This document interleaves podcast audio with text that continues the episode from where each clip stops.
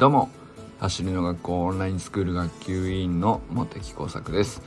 普段は国立研究開発法人海洋研究開発機構の気象学者として研究論文を書いたり本を書いたり学会を運営したりしている46歳のビーザカリです。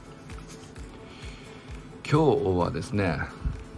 伸び悩んでも続ける人が世界を変えるっていうことをね改めて思っておりましてこれなんでそう思ったかっていうのはですねあのちょうど丸1年前の12月19日2021年12月19日に、えー、話した中身がですねちょあの絵に描いたような成功例と伸び悩み例っていう話を僕がしてまして、まあ、それを振り返って聞いたらまあ要するに何ていうか、まあ、成功例はもう本当にたくさんご紹介してきたのであのインスタでも上がってる通りねこういう結果出ますよと。3ヶ月でこんなに素晴らしく伸びましたよ。半年でこんなに良くなったよと、まあ、いっぱいいるんですよ。でまあその2021年12月19日当時っていうのはオンラインスクールの52週分つまり丸1年分のメニューを開始してからまだ丸1年経っていなかったんですね、えー、2021年の2月1日スタートしているんでまあ、えー、メールマガジンで1週間ずつ毎週のドリルが配信されるというですね。まあ新しい仕組みになって。まあその形でスタートしてまだ丸1年は経ってないけどもうその伸び悩んでいる人こそあの丸1年続けた時に必ずその世界を変えてるだろうなっていうまあなんていうか見込みで 見見込みで話していてまあ僕当時の僕としてはもう確信があったのでそのまま話していたんですけどそのちょうど肌から始めて半年過ぎるんだけどまだちょっと悩んでるとか、えー、はもうそろそろ8ヶ月なんですけどっていう。まあいたわけですよ結構ね。だけどまあタイムには出ていないんだけどあのー、ちょうどその何て言うのかな冬に始めて、えー、ひと夏超えて、えー、まあフィジカルは整ったんだけどフィジカルとか基本的なテクニックは整ったんだけどまあこれからタイムが出るよっていう時にまあ冬に差し掛かって、まあ、そうすると冬は冬で今度単純にね筋力的にタイムが出にくくなる時期なので、まあ、そういうのが重なってしまうっていうことはまああるんですよね。でそうするとまあインスタの投稿とかトレーニング動画とか見ているとまあ、僕らからするとあこれもう間違いなく伸びるなっていう風に見えているんだけど本人からしたらさやっぱりそこは何て言うかいくらそのドリルができるようになってるとか言ってもタイムに出てないじゃんっていう風に思ってしまうのは、まあ、よくわかるよねと、まあ、気持ちとしては当然そうなるよねと、まあ、それって まあその後もそういうパターンっていうのは結構ねあの多いんですよ。あの決して少なくないですね正直言って。そのまあだから3ヶ月でバンと結果出してくるパターンと大体同数じゃないですかね。トントンぐらいじゃないかなと思います僕が見ている感じでは。あの絵に描いたようにこう綺麗に伸びていくこと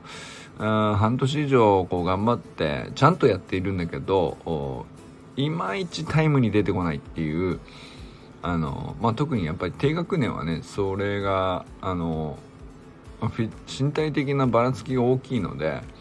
半々かなというのが僕の肌感覚といいますか。でどちらもいるんですけどっていう話をねしてたんですよ。でもその1年やれば必ず伸びるっていう風に、えー、まあ見込みで、えー、確信を持っていってたという答え合わせが、まあ、今年に関してはもうできるなと。もうそのシステムとして、えー、1年半以上続いていることなのでまあ、実績として、まあ、1年以上続けて結果あの伸び悩んだ人たちがちゃんとその後どうなって、えー、結果伸びたというところまで到達したのかどうかという話ですよね。で、まあ、一番分かりやすいのはこれ何度かあのご紹介したと思うんですけど、まあ、ゆうとくんっていう子はあのその典型的なパターンかなと思いましたね。あの伸び悩んでるってほど本人にとってはそんなになんていうかな あのなんていうかあのなかなか伸びないなとか思ってなかったパターンなのでそれ伸び悩んでるという言葉はいまいち当てはまらないかもしれないけど、まあ、タイムにすぐ出るか出ないかで言ったらあのー、まあ遅めだったかなと思いますよね。で最初のうちはやっぱりそのドリルをやっていてもなかなかじ体の軸が定まるまでに時間がかかっていたりとかうーんまあそれなりの形はできているんだけど基本的にその運動クラブとかに入っていないかったっていうのは確かにそうなんだろうなと。まあ、他のスポーツをやっていなくてでもそのちょうどその成長期というか体が大きくなっていく時期でその長い手足をうまくは使えないみたいな時期がやっぱあるのでまあそれも重なってたと思うんですけどまあだからそのちょっとやってすぐパッと結果が出るようなパターンっていうのは何ていうんですかねまず姿勢基本的な姿勢とか体幹とかあのー、他の運動をやっていて、えー、あまり動きに癖はないもののちゃんと筋力がある程度整ってるみたいな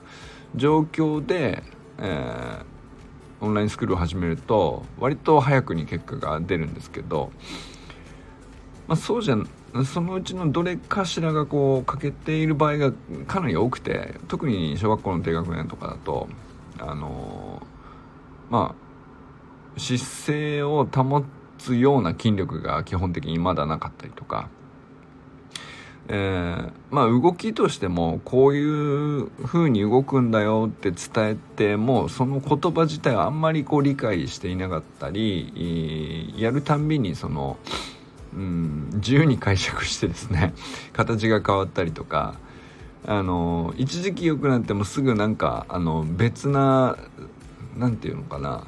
あの子供からどういう風に見えてるのかはちょっと分かんないですけどなんか別な動きにだと本人が思っているのかもしれないですけどかなり変わってしまったりとか、まあ、よくあるんですよね。なので、えー、まあなんだろうなあの大人から見るとなかなかタイムに出てこないじゃないかとか伸び悩んでるなみたいな感じ。まあ本人がどう思ってるかはいろいろなんですけどあんまりタイム気にしてないパターンもあるので、えー、だけどまああの頑張ってそのオンラインスクールのメニューをちゃんと積み上げているっていう中でも分かりやすくタイムに出てくるとは限らないっていうね。だけど必ずその5、まあ、半年過ぎて8ヶ月で出てくるのか10ヶ月で出てくるのか12ヶ月で出てくるのかでもいずれにしても必ず続けていればあの絶対にそのもう各ドリルの動きに成長は見えているからあのもう時間の問題ですよねっていうふうに僕らには見えていて、まあそういう人は絶対なんか続けてほしいなって思っていたというね話をちょうど1年前にしてたんですけどその結果ですね。やっぱりそうだなと。これはあの答え合わせとしてまあ1年半経っていろんな人見てきて結局言い切っていいことだなと改めて思いましたね。そしてまあそういう人たちの成功例ってっていうのはうーんまあまあ別に終わりではないんだけど1年続けてちょやっと成果出たっていうところはまああのむしろね そこからが始まりだと本人にとってはねそこからがスタートだと思うんですけどでも伸び悩んでちゃんと続けた人っていうのはもうその時点でね普通なかなかその半年以上こうなかなか見えてこない中でもちゃんと続けるってそれだけでも難しいことなので普通は。それをちゃんと乗り越えてあのあ本当に早くなりましたっていうふうにね。言うでそういう子ってゆうとくんだけじゃ実はないんですよね。インスタとかもずっと追っかけてる人は分かると思うんですけどあ確かにあの子もそうだなとかあの思いつく人はいると思うんですよ。でまあ、去年なんかはねもう結構個々にあのこの子はこうだよねっていう話を取り上げてやってましたけどもうだいぶその人数も 出揃ってきたしもう各しあのなんていうか僕のうん願望の入った確信みたいな話ではなくて実績になったなと思ったのでで実際そういう人たちがこうやっぱりもう次のこれから入ってくる人たちにとっては、まあ、先輩としてですねあのまあ背中を見せる立場になってるわけですけどやっぱりでもその新しく入ってくる時に、えー、続けられるかどうかってこう始める時に一番まあ大きな不安というか自分にもできるのかどうかっていうね。何かを始める時に一番最初そう思うと思うんですよね。であの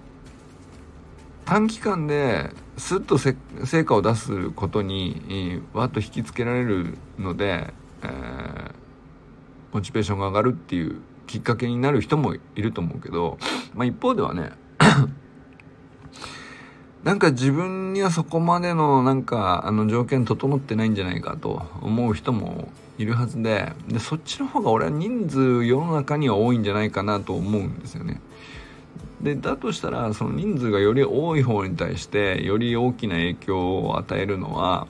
あのより長い時間をかけて乗り切って、えー、成長を手にした人なんじゃないかなと思ってて、えー、まあ、結果ねその伸び悩んで続けた人っていうのはまあ、まだまだ世の中には数が少ないわけであのオンラインスクール生って1年以上続けて、えー、でまあそういう中で1年以上続けた中でもうんと半年以上かかってからようやくちょっとずつ伸びが見え始めたみたいなあの成長のカーブを描描いている人っていうのはまあその中でもねなかなか例が少ないんですよ。これなんでかっていうと早くに成果が出た人っていうのはあのーモチベーションが続きやすいんで1年以上継続っていうところになりやすいんですけど半年経ってもなかなか成果出ないなっていう人はあの1年続く前に離脱するっていう、まあ、これはしょうがないっていうかあの、まあ、モチベーションを保つことに結構なコストがかかるというかストレスがかかるんで、まあ、そこ乗り越えられるかどうかっていうのはすごく大きくて。まあ、結果人数はちょっと少なくなると思うんですよねそういう成長曲線を描いてなおかつ1年間続けてるっていう人は。ですけど、まあ、だからこそすごく価値があってうんあのゆっくりとしたこう成長曲線だったけど粘りきって最後にはこうすごく何て言うのかな目覚ましい成長を遂げてまあ、ゆうとくんなんてね、本当に、これからレーサーズ入ろうかとか、もう全然その、1年前と比べたらさ、もう全然体が違うわけよ。でも、なんだろう、もうすっかりさ、あの、学年の中でも、もともとね、クラスの中で一番その、走ったら一番後ろの方か、2番目か3番目かみたいな、あの、感じだったのが、まあ、な、なんだろうな、あのこの間なんて走り幅跳びやったら学年で1位だったとかさもうそういうこと軽く言うようになってきてさなんかもう全然その別人になっちゃってるわけよ。その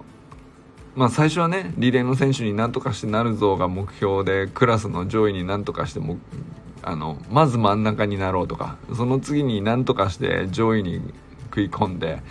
えークラスで2人に何とかして選ばれようみたいな、まあ熱い戦いがね、ゆうとくんの場合ありましたけど、まあそれをこう、長い長い時間かけて、ちょっとずつちょっとずつ続けていって、っ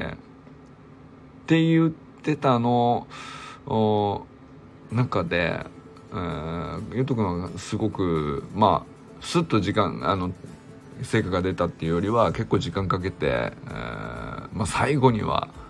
あのやったぞっていう感じになったわけですけど、まあ、その後もねなんかねあのー、すごい息が長いというかあのもうすっかりこうあの大きなストレスを乗り越えて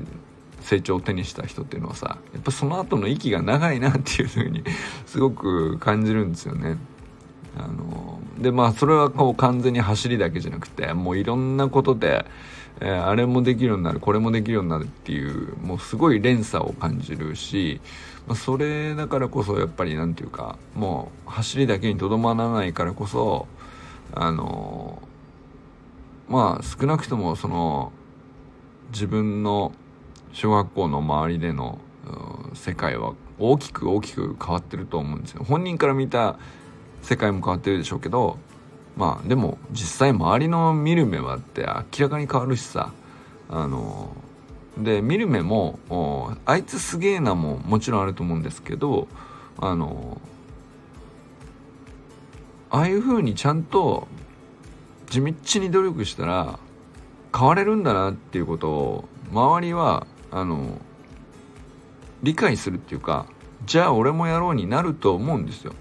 少なからずね。でそういうふうになんていうかあのもともとは俺もあいつと同じぐらいだったのにあいつはそんあの1年経ったら全然別人になってでもそれって魔法ではなくてあいつがこうずっと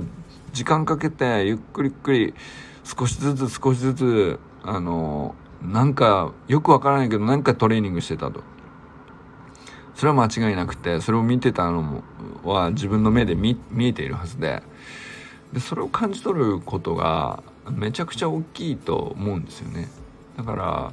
その伸びた本人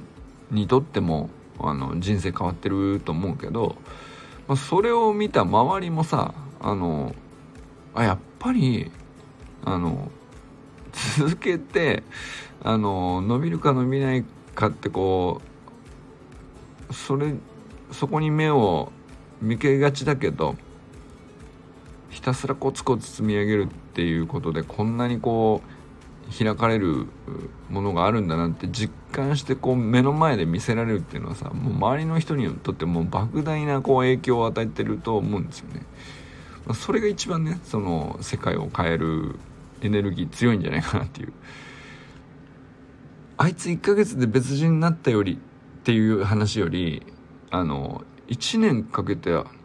なんか全然違う人になってるっていう方がなんかあの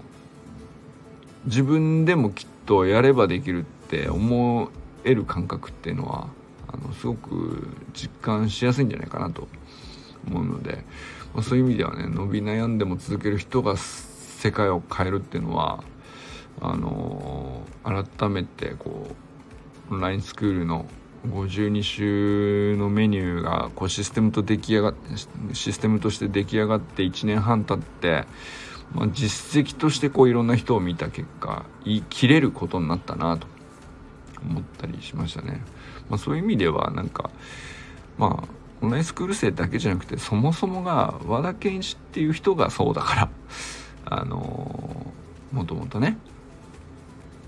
なんだろう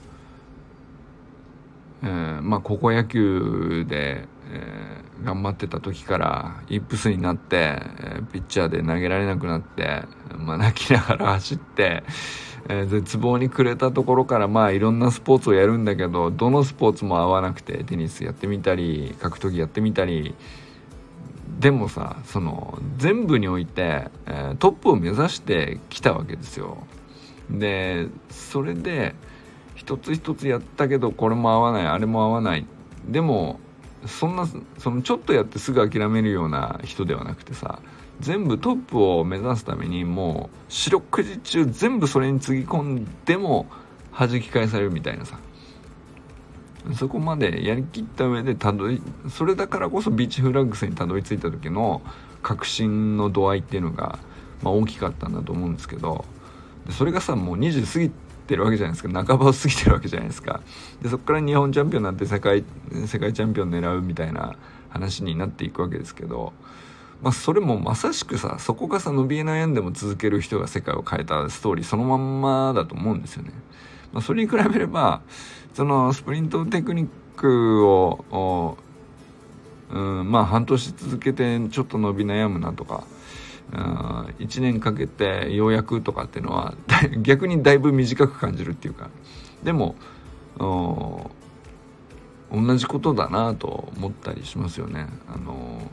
まあ、テクニカルガイダンスだけじゃなくて、えー、校長自身の個人的なエピソードがこう毎週毎週52週分ね